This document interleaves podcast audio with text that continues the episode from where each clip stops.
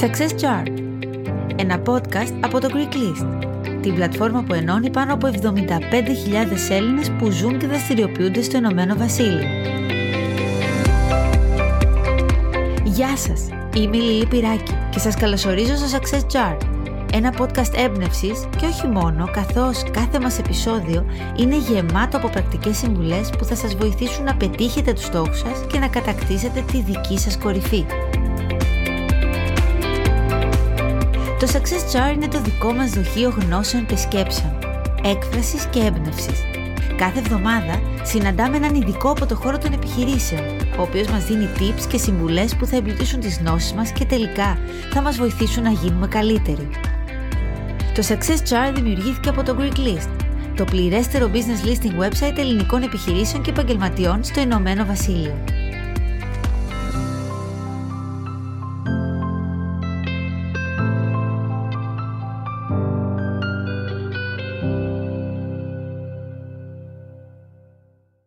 Σήμερα θα μιλήσουμε για το δώρο της αποτυχίας με τη Μαρία Νεφέλη Χατζιωαννίδου. Η Μαρία Νεφέλη Χατζιωαννίδου ασχολείται με την κοινωνική επιχειρηματικότητα και είναι μητέρα. Συνεργάζεται και παρέχει συμβουλευτικές υπηρεσίες σε αρκετούς οργανισμούς και νεοφυείς επιχειρήσεις στην Ελλάδα και είναι μέντορα στα προγράμματα Prince Trust Foundation International και Woman του Ιδρύματος Λαμπράκη. Το 2016 επιλέχθηκε να συμμετέχει στο ευρωπαϊκό πρόγραμμα Women Innovators in Social Enterprises με την ομάδα της Ελλάδας, στο οποίο βραβεύτηκε ως μία από τις πέντε κορυφαίες γυναίκες πρωτοπόρους του προγράμματος. Το 2019 δημιούργησε μια ηλεκτρονική πλατφόρμα με τίτλο «Υπέροχες γυναίκες», με στόχο να ενδυναμώσει τις γυναίκες δημιουργώντας μια διαδικτυακή κοινότητα, η οποία αριθμεί σήμερα πάνω από 30.000 μέλη και στην οποία οι γυναίκες αλληλεπιδρούν μεταξύ τους και δημιουργούν δράσεις που έχουν θετικό αντίκτυπο στην κοινωνία. Το Μάρτιο του 2020, οι υπέροχες γυναίκες πήραν την πρώτη τους χρηματοδότηση από το γαλλικό Women's Mediterranean Fund και τον Οκτώβριο η Μαρία Νεφέλη έγινε μία από τις 20 κοινωνικές επιχειρηματίες στην Ευρώπη που μπήκαν στο πρόγραμμα της Women Act Europe. Και αν ακούγοντας το εντυπωσιακό βιογραφικό της Νεφέλης, θεωρείτε ότι έχει μόνο επιτυχίες στο ενεργητικό της, δυστυχώς ή ευτυχώς όπως μας λέει η ίδια, κάνετε λάθος. Το σημερινό μας θέμα έχει να κάνει με την αποτυχία. Η αποτυχία, είτε το παραδεχόμαστε είτε όχι, αποτελεί μέρος της ανθρώπινης εμπειρίας και της βιωματικής μάθησης. Είναι ένα αναπόφευκτο γεγονός στη ζωή μας είναι μέρος της πραγματικότητάς μας και αφορά ένα κομβικό σημείο για την ανάπτυξή μας. Λένε ότι η αποτυχία ανοίγει το δρόμο και γεννά την επιτυχία. Η ίδια η ζωή τις περισσότερες φορές έρχεται να το επιβεβαιώσει. Καθημερινά αποτυγχάνουμε σε διάφορους τομείς της ζωή μας. Και ενώ η αλήθεια είναι ότι δεν μπορούμε να ελέγξουμε τη συχνότητα, τη διάρκεια ή τις συνέπειες μιας αποτυχίας που θα κληθούμε να αντιμετωπίσουμε, αυτό που μπορούμε να ελέγξουμε είναι ο τρόπος διαχείρισης και ο βαθμός αντίδρασης σε αυτήν. Η σημερινή μας καλεσμένη ίδρυσε την πρώτη της κοινωνική επιχείρηση Coded Like a Girl το 2013, όταν ήταν μόλις 21. Μια επιχείρηση που γνώρισε μεγάλη επιτυχία για λίγο, καθώς αναγκάστηκε τρία χρόνια αργότερα να την κλείσει. Η Νεφέλη δεν αργεί να αποφασίσει ότι θέλει να προσπαθήσει και πάλι. Λίγα χρόνια αργότερα μπαίνει και πάλι στο ring των επιχειρήσεων και ενώ όλα δείχνουν ότι η νέα προσπάθεια αυτή είναι επιτυχημένη, τα σχέδιά της ανατρέπει πανδημία. Στο σημερινό επεισόδιο, η Νεφέλη γιορτάζει μαζί μας τις δικές της αποτυχίες και μας εξηγεί γιατί η αποτυχία είναι από εκείνα τα μαθήματα ζωής που μας αλλάζουν ριζικά, μας κάνουν πιο δυνατούς, πιο ανθεκτικούς και πιο σίγουρους για τον εαυτό μας. Σήμερα που μιλάμε, η Νεφέλη είναι σίγουρη ότι η ζωή της επιφυλάσσει πολλές ακόμα αποτυχίες ή μάλλον όπως λέει η ίδια πολλά ακόμη δώρα. Γεια σου Νεφέλη. Γεια σου Λίλη. Καλησπέρα. Καταρχάς θέλω να σε ευχαριστήσω πάρα πολύ που πιάνεις μαζί μου ένα τόσο ευαίσθητο θέμα όπως είναι αυτό της ε, αποτυχίας γιατί ενώ είναι ένα θέμα για το οποίο έχουν μιλήσει πάρα πολλοί άνθρωποι πάρα πολύ πετυχημένοι, ας μου επιτραπεί η έκφραση άνθρωποι θα πω, σε όλο τον κόσμο για τις αποτυχίες τους, παραμένει ένα θέμα ταμπού, ένα θέμα για το οποίο μιλάμε πάρα πολύ δύσκολα, ένα θέμα το οποίο δεν είναι κοινωνικά αποδεκτό, μας στεναχωρεί και είμαι πολύ χαρούμενη που είσαι εδώ και που θα το συζητήσουμε μαζί γιατί μου άρεσε και ο τίτλος που μου πρότεινες όταν μιλήσαμε και αποφασίσαμε να το κάνουμε. Το δώρο της αποτυχίας. Γενικά είναι ένα από τα αγαπημένα μου θέματα αυτό της αποτυχίας. Είναι πάντα ένα πολύ ενδιαφέρον θέμα συζήτησης με οποιονδήποτε άνθρωπο έχουμε απέναντί μας γιατί ουσιαστικά πρέπει να φοράμε τις αποτυχίες μας σαν παράσημα. Αυτό είναι, αυτή είναι η δική μου λογική απέναντι στην αποτυχία. Πώς προέκυψε για σένα, γιατί συνήθως όταν μιλάμε για αποτυχίες είναι κάτι που μας στεναχωρεί πάρα πολύ. Είναι δύσκολο να μπούμε στη λογική τελικά να κάνουμε την αποτυχία παράσιμο. Θεωρώ ότι η αποτυχία γίνεται παράσιμο, χρειάζεται χρόνο μάλλον για να γίνει η αποτυχία παράσιμο χρειάζεται να την αποδεχτούμε. Υπάρχουν τα στάδια που δεχόμαστε την αποτυχία και την κάνουμε κτήμα μας, τη μελετάμε, την αποδομούμε και έτσι καταλήγουμε ότι δεν έχει όλα τα αρνητικά ίσως που τις ε, προσδίδουμε, αλλά έχει και πάρα πολλά θετικά κομμάτια που μπορούμε να εκμεταλλευτούμε. Εγώ κατέληξα στο ότι η αποτυχία λειτουργεί θετικά στην πορεία κάποιου, αφού πρώτα φυσικά πέρασα και εγώ από όλα τα στάδια της αποτυχίας, το να τη δεκτώ, να καταλάβω τι έγινε λάθος να τη μελετήσω και να καταλάβω ότι ήταν μέρος της πορείας μου. Θέλεις λίγο πριν ξεκινήσουμε και θα ήθελα πάρα πολύ να μάθω για τις δικές σου αποτυχίες, για το πώς ένιωσες, για το πώς τις ξεπέρασες, αλλά θέλεις λίγο να το πάμε και αντίθετα. Θες να μου εξηγήσεις, να μου πεις τη δική σου άποψη, γιατί τελικά η επιτυχία είναι συνώνυμο της ευτυχίας; Ουσιαστικά θεωρώ ότι η επιτυχία είναι συνώνυμο της ευτυχίας γιατί η επιτυχία είναι συνειφασμένη με την απόλυτη επίτευξη κάποιου από τους στόχους μας που συνήθως με τη σειρά του μας προκαλεί μόνο θετικά συναισθήματα και άρα ευτυχία. Παρ' όλα αυτά, συνήθως κοιτάμε την επιτυχία μονοδιάστατα και δεν κοιτάμε ότι και η πορεία προς την επιτυχία κρύβει συσσαγωγικά πολλά κομμάτια ευτυχίας, όπως αυτό το ότι εξελισσόμαστε, δοκιμάζουμε, πειραματιζόμαστε. Οπότε, από τη στιγμή που μιλάμε για μια πορεία προς την επιτυχία, περιλαμβάνει και κάποιες μικρές ή μεγαλύτερες αποτυχίες. Άρα η επιτυχία είναι εν μέρη συνώνυμο της ευτυχίας, αλλά χάνουμε λίγο το κομμάτι της ευτυχίας που βρίσκεται στην πορεία προς αυτήν. Πολύ σωστό αυτό που λες.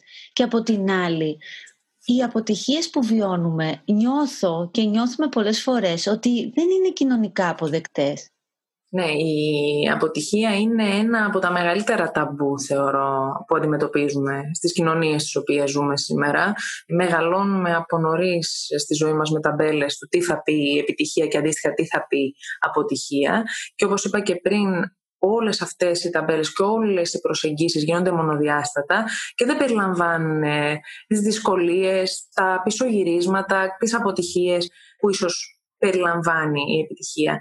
Επίσης κιόλας η αποτυχία ορίζεται λίγο από την κοινωνία σαν ανικανότητα, Οπότε σίγουρα αυτή η ταμπέλα που βαλάμε μέσα μας από την κοινωνία και από εξωτερικούς παράγοντες θεωρούμε ότι η αποτυχία δεν είναι κοινωνικά αποδεκτή. Και ξεκινάει ε, και πάρα πολύ νωρίς, ε, σωστά, Νεφέλ. Δηλαδή, ξεκινάει από τα παιδικά μας χρόνια, από το σχολείο, από την αντιμετώπιση Ακριβώς. πάρα πολλά πράγματα ουσιαστικά ξεκινάνε από την παιδική μας ηλικία και έχουν να κάνουν κυρίως από όταν είμαστε μικροί που λίγο συνδέεται με τις προσδοκίες που έχουν οι καθηγητές, οι γονείς, με τη σημασία που έχει η λέξη λάθος συνήθως όταν είμαστε παιδιά με κάτι που κάνουμε και δεν πετυχαίνει, που και πάλι δεν υπερτονίζεται η προσπάθεια αλλά τόσο το αποτέλεσμα. Οπότε θεωρώ ότι από εκεί ξεκινάει η μεγάλη παρεξήγηση απέναντι στην αποτυχία. Αυτό είναι κάτι που ξεκινά και από την ε, παιδική ηλικία, Νεφέλ, και επειδή ξέρω ότι έχεις ένα παιδί, ξέρω ότι είσαι μαμά, η κόρη σου είναι δυόμιση ετών σχεδόν, πώς αντιμετωπίζεις με τη μικρή όλο αυτό το κομμάτι, πώς ε, έχεις αποφασίσει να την ε, βοηθήσεις, να μην την παίρνει από κάτω με τις αποτυχίες, αν μπορώ να το πω έτσι; Ουσιαστικά κάνω και εγώ μια μεγάλη προσπάθεια σε αυτό το κομμάτι, γιατί δεν είναι κάτι το οποίο μου βγαίνει αβίαστο. Όπως θεωρώ ότι έχουμε συνηθίσει να κρίνουμε το αποτέλεσμα και όχι την πορεία σαν άνθρωποι, Οπότε εγώ βάζω διπλάσια προσπάθεια στο να επιβραβεύω πάντα την προσπάθειά της σε ό,τι και αν κάνει και να συζητάμε οτιδήποτε της προκαλεί οποιοδήποτε συνέστημα γύρω από κάτι για το οποίο απέτυχε ή έκανε λάθος ή θέλει περισσότερη προσπάθεια. Ουσιαστικά εξηγώντας ότι πρέπει να δεχόμαστε το ότι υπάρχουν και αυτά τα αποτελέσματα που ίσως δεν μας προκαλούν μόνο θετικά συναισθήματα, αλλά και αρνητικά, να τα μελετάει και αυτή με τον τρόπο της, στα πλαίσια του ότι είναι 2,5 χρονών βέβαια και μπορεί να αντιληφθεί όλα αυτά, αλλά θεωρώ ότι είναι πάρα πολύ σημαντικό ώστε να μην αργότερα μεγαλώνοντας οι αποτυχίες της την α, τραβάνε προς τα πίσω. Ουσιαστικά δηλαδή επιβραβεύεις την προσπάθεια και δεν επιβραβεύεις το αποτέλεσμα.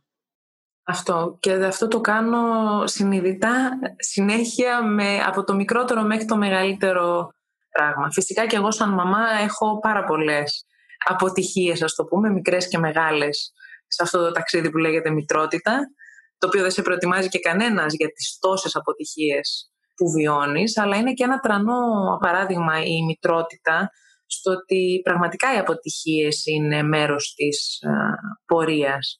Γιατί παρόλε τις αποτυχίες που κάνουμε όλες οι μαμάδες, εν τέλει καταλήγουμε να μεγαλώνουμε παιδιά, ωραίους ανθρώπους, ολοκληρωμένους ανθρώπους.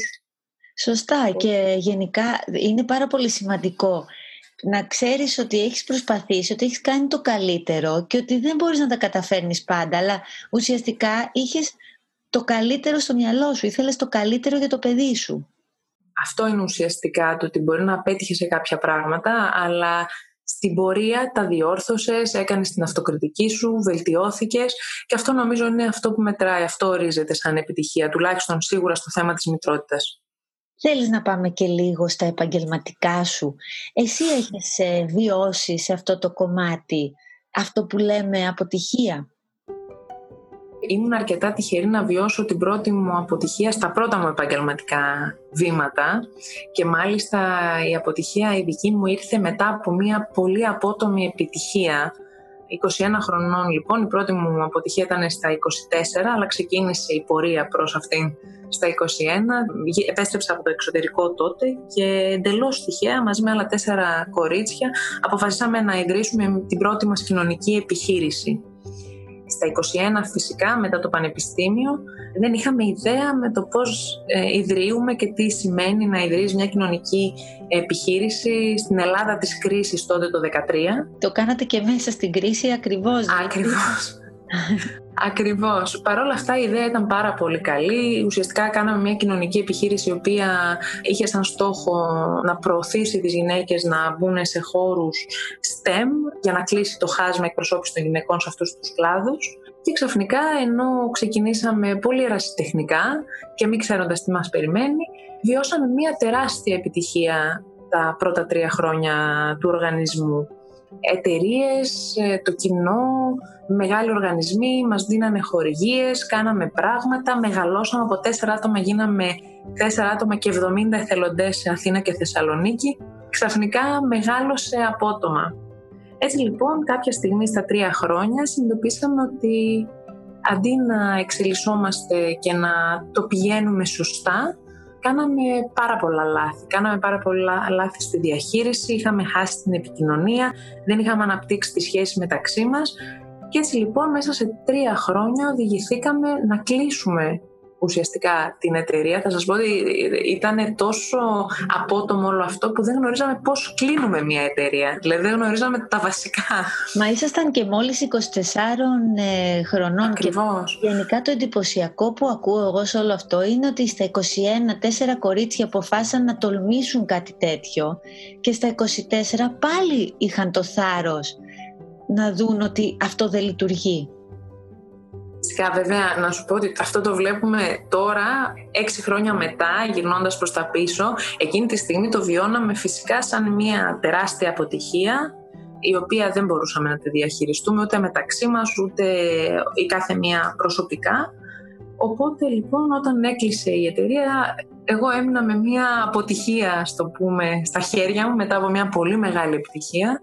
Και αφού λοιπόν δεν ήξερα πώς να το διαχειριστώ, σκέφτηκα ότι ο μόνος τρόπος να το διαχειριστώ είναι να τη μελετήσω ουσιαστικά αυτή την αποτυχία, να δω τι έκανα λάθος, τι έλειπε, τι έκανα εγώ προσωπικά λάθος, αλλά και τι έλειπε γενικά από αυτή τη δομή.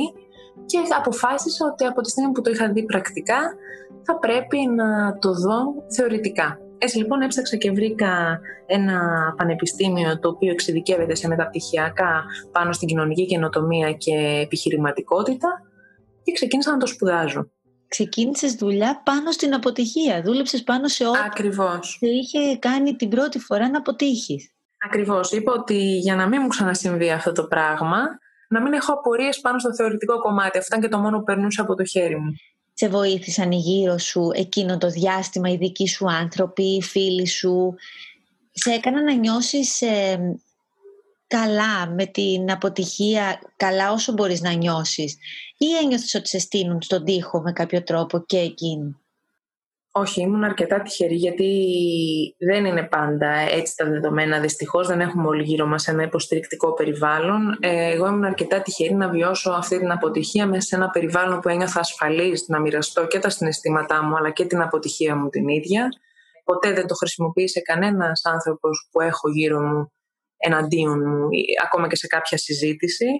Αλλά με βοήθησαν πραγματικά όταν είπα ότι θέλω να το μελετήσω από άλλη πλευρά, με βοήθησαν όλοι στο να το κάνω αυτό το πράγμα. Οπότε και αυτό είναι ένας πάρα πολύ βασικός παράγοντας, ώστε να, να δεκτείς την αποτυχία σου πιο εύκολα. Εγώ πέρα από το θεωρητικό υπόβαθρο που απέκτησα μετά την αποτυχία, ουσιαστικά ήταν και ο λόγος που κατάλαβα ότι το πάθος μου είναι η κοινωνική επιχειρηματικότητα. Καθώς όσο ήμουνα μέσα στην κοινωνική επιχείρηση που είχαμε ιδρύσει, γινόταν όλα τόσο γρήγορα που δεν είχα το χρόνο να συνειδητοποιήσω τι είναι αυτό που κάνουμε, ποιο είναι αυτό το αντικείμενο. Γιατί το δικό μου το υπόβαθρο ήταν πιο οικονομικό, πιο της διοίκησης, της διαχείρισης. Οπότε το έβλεπα πολύ διαφορετικά. Έτσι λοιπόν συνειδητοποίησα ότι το πάθος μου μέσα από το μεταπτυχιακό μου και μέσα από το Code It Like a Girl που ήταν η πρώτη μας η επιχείρηση, συνειδητοποίησα ότι αυτό είναι και το πάθος μου τελικά.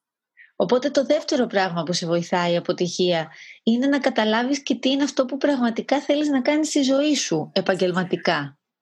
Ακριβώς και εκεί μπαίνει η δεύτερη μου αποτυχία ουσιαστικά γιατί μετά από το Code It Like a Girl, μετά από το μεταπτυχιακό μου ουσιαστικά είχα ένα κενό στο ότι δεν μπορούσα να βρω τι είναι αυτό που πραγματικά μου ενδιαφέρει ε, να κάνω. Δεν ήμουν έτοιμη ακόμα να ιδρύσω μια δική μου επιχείρηση ξανά από το μηδέν. Μου φαινόταν βουνό, ας το πούμε, να κάνω κάτι τέτοιο.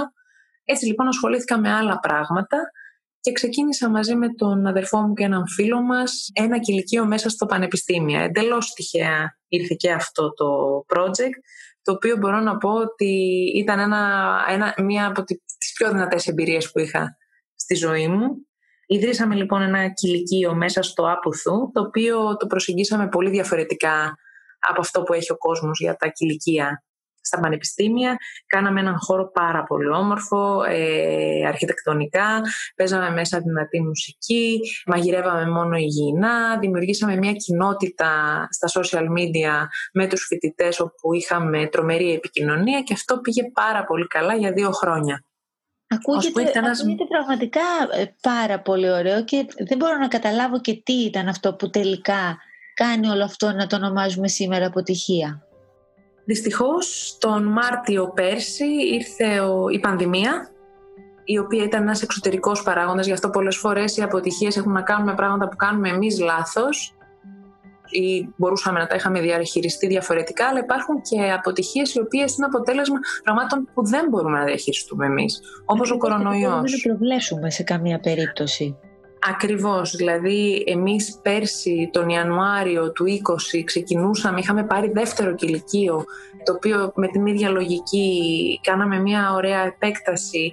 Το πανεπιστήμιο, οι φοιτητές ουσιαστικά αγκάλιαζαν κάθε δράση που κάναμε και τελικά έρχεται το Μάρτιο του 20 ο κορονοϊός και αναγκαζόμαστε να κλείσουμε τις επιχειρήσεις για πάντα, καθώς δεν ήταν ε, βιώσιμο το μοντέλο μας για να μπορέσουμε να αντέξουμε αυτό που έφερε η πανδημία. Τα πανεπιστήμια ήταν κλειστά μέχρι τον Αύγουστο, οπότε και αποφασίσαμε, πήραμε μια πάρα πολύ δύσκολη απόφαση, μπορώ να σας πω, μας τύχησε πάρα πολύ, να κλείσουμε αυτές τις επιχειρήσεις. Οπότε δεύτερη επιχείρηση που κλείνω τι έμαθες από το κλείσιμο αυτής της δεύτερης επιχείρησης, γιατί ήταν πραγματικά κάτι που δεν εξαρτιόταν από εσά. Δηλαδή στην πρώτη περίπτωση συνειδητοποίησα τα λάθη σας με τις τρεις άλλες κοπέλες. Όπως μας είπες και εσύ η ίδια, δεν είχατε δώσει προσοχή σε κάποια πράγματα. Στη δεύτερη όμως δεν ήταν αυτό. Και αυτό ήταν το δύσκολο, γιατί όταν φταίς εσύ μπορείς να δεις και που θα διορθωθείς. Όταν δεν φταίς εσύ είναι ας το πούμε μεγαλύτερο το παράπονο και η δυσκολία του να διαχειριστείς την αποτυχία γιατί λες γιατί, γιατί σε μένα αρχικά. Παρ' όλα αυτά, εγώ αυτό που κρατάω από αυτή τη δράση είναι ότι ε, από αυτή την αποτυχία ε, είναι ότι ουσιαστικά οδηγήθηκα στις υπέροχες γυναίκες. Οι υπέροχες γυναίκες ήρθαν ενώ δούλευα στο κηλικείο και είχε να κάνει κιόλας με το ότι ερχόμουν σε επαφή με πάρα πολλές νέες γυναίκες μέσα στο πανεπιστήμιο. Οπότε το ίδιο το κηλικείο ήταν έμπνευση για μένα να μπορέσω να δημιουργήσω τις υπέροχες γυναίκες. Πέρα από αυτό όμως, το κλείσιμο και η αποτυχία θεωρητικά των κηλικίων ήταν στο ότι μου έδειξε ξεκάθαρα ότι πρέπει να ασχοληθώ με το πάθος μου ουσιαστικά που είναι να ασχοληθώ με τις υπέροχες γυναίκες και να το εξελίξω σε μια κοινωνική επιχείρηση. Την πλατφόρμα που έχεις δημιουργήσει. Ουσιαστικά δηλαδή, και θέλω να μου μιλήσεις λίγο για τις υπέροχες γυναίκες, ουσιαστικά δηλαδή η δεύτερη αποτυχία σου ήταν και αυτό το σκαλοπάτι που ανέβηκες για να φτάσεις και να κάνεις για ακόμα μία φορά αυτό που πραγματικά θέλεις να κάνεις, αυτό που σε παθιάζει. Το οποίο επειδή η δουλειά στο κηλικείο ήταν κάτι που απαιτούσε απίστευτα πολύ χρόνο και η διαχείρισή του, είχα πάντα μία δικαιολογία ότι δεν υπάρχει χρόνος, είναι ένα δεύτερο project που τρέχει παράλληλα, ενώ με το κλείσιμο ουσιαστικά των κηλικίων δεν είχα καμία δικαιολογία στον εαυτό μου. Και φυσικά με ό,τι συνεπάγεται όλα αυτά που έμαθα και πήρα από το να ανοίγεις μια επιχείρηση πάλι στο χώρο της εστίασης, και να την κλείνεις. Γιατί επίσης το να κλείνεις μια εταιρεία, το λέω για δεύτερη φορά, γιατί είναι πάρα πολύ σημαντικό, είναι κάτι το οποίο σου δίνει πολύ μεγάλη γνώση. Έτσι, είναι εξίσου δύσκολο. Δηλαδή, είναι να πάρεις την απόφαση να ανοίξεις και να βρεις το θάρρος και είναι το ίδιο δύσκολο και γραφειοκρατικά, αλλά και με ό,τι συνεπάγεται ένα κλείσιμο μιας επιχείρησης να το κάνεις. Αυτό ακριβώς και ξεκινάς τις υπέροχες γυναίκες. Θέλω λίγο να μου πεις για τις υπέροχες γυναίκες και θέλω να μου μιλήσεις και για όλες αυτές τις γυναίκες που βρίσκονται σε αυτή την πλατφόρμα. Η αποτυχία έχει προκύψει σαν θέμα στις υπέροχες γυναίκες; Συνεχώς το συζητάμε και με συγκεκριμένες γυναίκες οι οποίες στέλνουν τα δικά τους μηνύματα για τις δικές τους αποτυχίες αλλά ουσιαστικά στην κοινότητα που έχει δημιουργηθεί στις υπέροχες γυναίκες το φωνάζουμε συνεχώς ότι η αποτυχία είναι κάτι το οποίο πρέπει να είναι κοινωνικά αποδεκτό. Είναι σημαντικό να μιλάμε για τις αποτυχίες μας, να τις μελετάμε, να τις μοιραζόμαστε και να ζητάμε την υποστήριξη που χρειαζόμαστε όταν έρχεται στη ζωή μας η αποτυχία. Μίλησε μου όμως και λίγο για τις περιοχές γυναίκες. Πες μου λίγο πώς ξεκίνησε και τι είναι αυτή η πλατφόρμα. Αυτή η πλατφόρμα ξεκίνησε σαν μία ιδέα τον Ιανουάριο του 19, όπου ήταν μία, δημιουργήθηκε ένα website και ένα Instagram account, όπου κάθε γυναίκα μπορούσε να δηλώσει τον θαυμασμό της για μία άλλη γυναίκα. Σύντομα όμως, επειδή υπήρξε αρκετή διάδραση με τις ε, γυναίκες που ήθελαν να μοιραστούν ε, τις δικές τους απόψεις, έγινε μια παρέα, ας το πούμε, όπου είχε καθημερινή αλληλεπίδραση, σχολίαζε θέματα που απασχολούν κάθε γυναίκα σήμερα. Υπήρχε ανταλλαγή απόψεων, σχολιασμός και έτσι λοιπόν ε, δημιουργήθηκε μια πιο ενεργή πλατφόρμα όπου κάθε γυναίκα μπορούσε να γράψει κιόλας επίσημα στο φόρουμ της σελίδας και να συζητάει για αυτά που την απασχολούν και την προβληματίζουν. Έπειτα μετά τον κορονοϊό και κλείνοντας ακριβώς τα κηλικία, οι υπέροχες γυναίκες δημιούργησαν και την πρώτη τους δράση με θετικό κοινωνικό αντίκτυπο. Πέρσι κάναμε μια καμπάνια το Μάρτιο για τα γάντια για την πρώτη γραμμή. Πήγε πολύ καλά. Ήταν εντυπωσιακό το γεγονός ότι πάρα πολλές γυναίκες μπήκαν σε διαδικασία να δώσουν ακόμα και ένα ευρώ για να επιτευχθεί ο στόχος του να δώσουν όσο περισσότερα γάντια γινόταν στα νοσοκομεία μας τότε που είχαν τρομερή έλλειψη καταφέραμε και συγκεντρώσαμε τους πόρους για να αγοραστούν 50.000 γάντια, τα οποία δόθηκαν μέσω του Υπουργείου Παιδείας στα νοσοκομεία.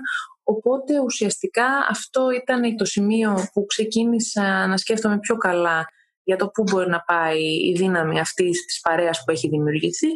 Και έτσι λοιπόν πλέον έχει δημιουργηθεί, είμαστε υποσύσταση, έχει δημιουργηθεί μια αστική μη κερδοσκοπική εταιρεία η οποία έχει σαν στόχο να ενδυναμώνει τις γυναίκες και να προωθεί δράσεις που έχουν θετικό αντίκτυπο στην κοινωνία. Θέλω να μου πεις, αν έρθει μία γυναίκα ή ένας άνθρωπος γενικότερα και σου πει απέτυχα Και ξέρεις, την Νεφέλη θεωρώ ότι αυτό είναι δείγμα ότι δεν είμαι ικανή να συνεχίσω, ότι δεν μπορώ να το κάνω, δεν μπορώ. Είναι ένα δείγμα ανικανότητας. Τι θα πεις σε αυτή τη γυναίκα, σε αυτόν τον άνθρωπο; Και λέω συνέχεια άνθρωπο, γιατί αυτό μπορεί να τύχει, λέω εγώ, των υπέροχων γυναικών. ναι, ναι. επαφή με πολλές γυναίκες. Μπορεί να είναι ένας άντρας που θα έρθει να στο Οποιοδήποτε άνθρωπος, ακριβώς. Ουσιαστικά εγώ θεωρώ ακριβώς το αντίθετο και αυτό είναι αυτό που θα έλεγα σε οποιονδήποτε έρθει και συγκρίνει την αποτυχία με την ανικανότητα. Ουσιαστικά το άτομο που αποτυχάνει περισσότερο εν τέλει μάλλον θα κερδίσει γιατί ουσιαστικά σημαίνει ότι προσπαθεί και θέλει να βρίσκεται συνέχεια μέσα στο παιχνίδι, ας το πούμε. Προσπαθεί, προσπαθεί, αποτυχάνει, ξαναπροσπαθεί, δεν το βάζει κάτω. Κάποιος ο οποίος θα ερχόταν και θα μου έλεγε: Έχω μόνο μία αποτυχία στη ζωή μου, σημαίνει ότι απέτυχε μία φορά και σταμάτησε εκεί. Είναι πολύ σπάνιο κάποιος ο οποίος προσπαθεί συνέχεια για το καλύτερο, να βελτιωθεί, να έχει λίγες αποτυχίες. Γι' αυτό λοιπόν είναι πάρα πολύ σημαντικό να λέμε ότι δεν είναι δείγμα ανικανότητας, αλλά ουσιαστικά η αποτυχία είναι μέρος της ίδιας της επιτυχίας μας. Πρέπει όλο αυτό το θέμα να αλλάξει στο μυαλό μας πώς το έχουμε και να, να, να σταματήσουμε να το συγκρίνουμε σίγουρα με την ανικανότητα. Έτσι και είναι και ακριβώς αυτό που λες, ότι τελικά η αποτυχία δείχνει ανθρώπους που προσπαθούν. Ενώ ένας άνθρωπος που δεν έχει στη φαρέτρα του αποτυχίες, προφανώς μιλάμε για έναν άνθρωπο που δεν έχει προσπαθήσει ποτέ. Και τελικά και πώς καθορίζεται η επιτυχία και το τι σημαίνει επιτυχία. Δηλαδή αν δεν έχεις περάσει και από οποιαδήποτε δυσκολία για να φτάσεις εκεί που τελικά έφτασες, αν δεν έχει υπάρξει μια διαδρομή. Μπορεί να μιλάμε για πολύ μικρές αποτυχίες, αλλά σίγουρα σε οποιαδήποτε πορεία υπάρχει μία, κάποια σημεία τα οποία δεν πήγαν όπως το θέλαμε. Δεν ήταν αυτό που είχαμε στο μυαλό μας. Γι' αυτό κιόλας είναι πάρα πολύ σημαντικό όταν ξεκινάμε για να είμαστε, θεωρώ, έτοιμοι να δεχτούμε κάτι που δεν θα πάει όπως το έχουμε ε, στο μυαλό μας είναι να φανταζόμαστε πάντα όλα τα πιθανά αποτελέσματα, ακόμα και το χειρότερο σενάριο κάποιου εξωτερικού παράγοντα που δεν περνάει από το χέρι μας. Να έχουμε εναλλακτικά ε, σχέδια. Οπότε όλα αυτά και φυσικά να μαθαίνουμε από τις ίδιες τις καταστάσεις που περνάμε, γιατί όλα αυτά θα μας κάνουν και θα μας φέρουν σίγουρα πολύ πιο κοντά στην επιτυχία στο τέλος αυτό που έκανες εσύ ουσιαστικά την πρώτη φορά, το οποίο νομίζω ότι εμένα μου έχει μείνει πάρα πολύ από τη σημερινή μας κουβέντα αυτό, το γεγονός ότι αποφάσισες να μελετήσεις την αποτυχία σου. Το θεωρώ πάρα πολύ έξυπνη κίνηση το να μην προσπαθήσεις να πας παρακάτω και αμέσως να σκεφτείς να κάνεις κάτι άλλο, αλλά να μάθεις μέσα από τα δικά σου λάθη και έτσι να προχωρήσεις. Είναι πάρα πολύ σημαντικό και νομίζω καθοριστικό όταν κάτι δεν πάει όπως το θέλουμε, να το μελετάμε και να δίνουμε πολύ χρόνο σε αυτό. Γιατί συνήθως θεωρώ ότι έτσι είναι ο μόνος σίγουρος τρόπος να αποφύγουμε το ίδιο λάθος στις παρακάτω μας κινήσεις. Αν ξεκινήσουμε να πάμε παρακάτω χωρίς να δούμε τι πήγε λάθος, είναι πολύ πιθανό το ίδιο λάθος να το κάνουμε και στα επόμενα μας βήματα. Τελικά η επιτυχία μάλλον ε, μετριέται και από το πόσες φορές απέτυχες και συνέχισες. Και ένα από τα αγαπημένα μου παραδείγματα, τα οποία θέλω έτσι να μοιραστώ με όσους ακούν το podcast και έχει να κάνει με την αποτυχία, είναι η διάσημη συγγραφέας η J.K. Rowling. Η συγγραφέα του Harry Potter, η οποία απορρίφθηκε 12 φορές από εκδότες πριν εκδώσει το βιβλίο της. Το πιστεύεις 12 φορές; Δηλαδή αν μία από αυτές τις 12 φορές είχε αποφασίσει ότι δεν είναι καλό το βιβλίο, δεν πρέπει να το εκδώσω. Σήμερα δεν θα μιλούσαμε για τη συγγραφέα που έχει πουλήσει περισσότερα από 400 εκατομμύρια αντίτυπα παγκοσμίως. Υπάρχουν πάρα πολλά παραδείγματα ανθρώπων που αυτή τη στιγμή βλέπουμε μόνο τις επιτυχίες τους, που άμα δούμε την πορεία τους θα δούμε ότι απέτυχαν πάρα πολλές φορές μέχρι να φτάσουν εκεί που βρίσκονται και συνήθως οι πιο πετυχημένοι μιλάνε και όλας πολύ ανοιχτά και είναι πάρα πολύ σωστό κατά την άποψή μου και πάρα πολύ ενθαρρυντικό ότι μιλάνε για τις ίδιες τους τις αποτυχίες. Ένα άλλο παράδειγμα είναι ο Τόμας Έντισον που είχε πει ότι δεν απέτυχα χίλιες φορές για τον ηλεκτρικό λαμπτήρα, απλά χρειάστηκαν πραγματικά χίλια βήματα για να φτάσω στην πετυχημένη προσπάθεια. Άρα είναι και ο τρόπος που τα βλέπουμε τελικά τα πράγματα και η οπτική. Πώς θα δεις την αποτυχία σου. Και όχι αν θα τη θεωρήσεις αποτυχία μόνο, αν θα τη θεωρήσεις ένα βήμα, όπως είπε και ο Έντισον. πραγματικά η οπτική αυτό που λες και η ανθεκτικότητα στην αποτυχία είναι τελικά σπουδαία χαρακτηριστικά κάποιου που θέλει να πετύχει το στόχο του. Και όπως είπες και εσύ, πολύ διάσημοι άνθρωποι, πολύ πετυχημένοι και όχι μόνο διάσημοι επαγγελματικά και διάσημοι προσωπικά, πολλές φορές βγαίνουν και μιλάνε για τις ε, αποτυχίες τους. Εγώ νομίζω ότι θα έπρεπε όλοι να το πάμε ένα βήμα παραπέρα και να μιλάμε και για τις αποτυχίες μας, χωρίς απαραίτητα να έχουμε φτάσει στην απόλυτη επιτυχία και στο σημείο, στο στόχο μας και σε ό,τι έχουμε ονειρευτεί και αποφασίσει ότι θέλουμε να κάνουμε το να μιλάς και το να μοιράζεσαι τις αποτυχίες σου είναι καλό και για εσένα τον ίδιο και βοηθάει ούτως ή άλλως πάρα πολύ. Να νιώσουμε ότι όλοι είμαστε μαζί και αυτό δεν συμβαίνει μόνο σε μένα, συμβαίνει και σε σένα και πάμε παρακάτω να δούμε πώς μπορούμε να βοηθηθούμε και ο ένας να βοηθήσει τον άλλον και να μην μας παίρνει από κάτω από όλο αυτό. Είναι καθοριστικό αυτό και μπορεί να παίξει τρομερό ρόλο και στη ζωή των γύρων μας. Μπορεί όταν συνήθως όταν μοιράζεσαι κάτι που σε απασχολεί, πόσο μάλλον μια αποτυχία, είναι πάρα πολύ σύνηθες ακόμα και σε παρέες, ανάμεσα σε φίλους, που δεν γνωρίζω ότι κάποιος άνθρωπος έχει περάσει ή έχει βιώσει μια αντίστοιχη αποτυχία ή μια δύσκολη στιγμή και με το που μοιραστείς εσύ και ανοιχτείς και δείξεις στον κόσμο και μιλήσεις ανοιχτά για κάτι το οποίο σε έχει πληγώσει, έχει στεναχωρήσει ή για κάποια αποτυχία, βλέπεις αμέσως ότι καταρχάς δεν είσαι μόνος σου, ότι γύρω σου υπάρχουν άνθρωποι που βιώνουν ακριβώς το ίδιο με εσένα. Και αυτό είναι πάρα πολύ υποστηρικτικό. Νεφέλη, εσύ έχεις αφήσει πια τις αποτυχίες πίσω σου και πας μόνο για επιτυχίες; Όχι, θα έλεγα, θέλω να πιστεύω ότι έχω να αποτύχω πολλές φορές ακόμα μέχρι να πω ότι έφτασα εκεί που θέλω καθημερινά σε όλα τα θέματα, επαγγελματικά και προσωπικά και στο μεγάλο στοίχημα της μητρότητας. Οπότε θεωρώ ότι θα έχουμε να συζητάμε στο μέλλον για πολλές ακόμα αποτυχίες, αλλά πάντα με μια θετική οπτική. Στο εύχομαι και ακούγεται ε, λίγο παράδοξο το ότι στο εύχομαι, αλλά στο εύχομαι βασισμένη σε αυτή τη συζήτηση που κάναμε και θα ήθελα και πάρα πολύ όλοι όσοι μας ακούν να γιορτάσουν τις αποτυχίες τους και να καταλάβουν ότι είναι ο μόνος τρόπος τελικά αυτός. Γενικά θεωρώ ότι αν απομυθοποιήσουμε την αποτυχία και τη βάλουμε στο λογικό της πλαίσιο θα μπορεί να αποτελέσει μέρος της πορείας μας και άρα της επιτυχίας μας. Με αυτό θα κλείσουμε σήμερα και θέλω να σε ευχαριστήσω πάρα πολύ Νεφέλ μου για την πολύ ενδιαφέρουσα κουβέντα μας και να σου ευχηθώ τα καλύτερα. Αποτυχίες και επιτυχίες. Σε ευχαριστώ πολύ Λίλη.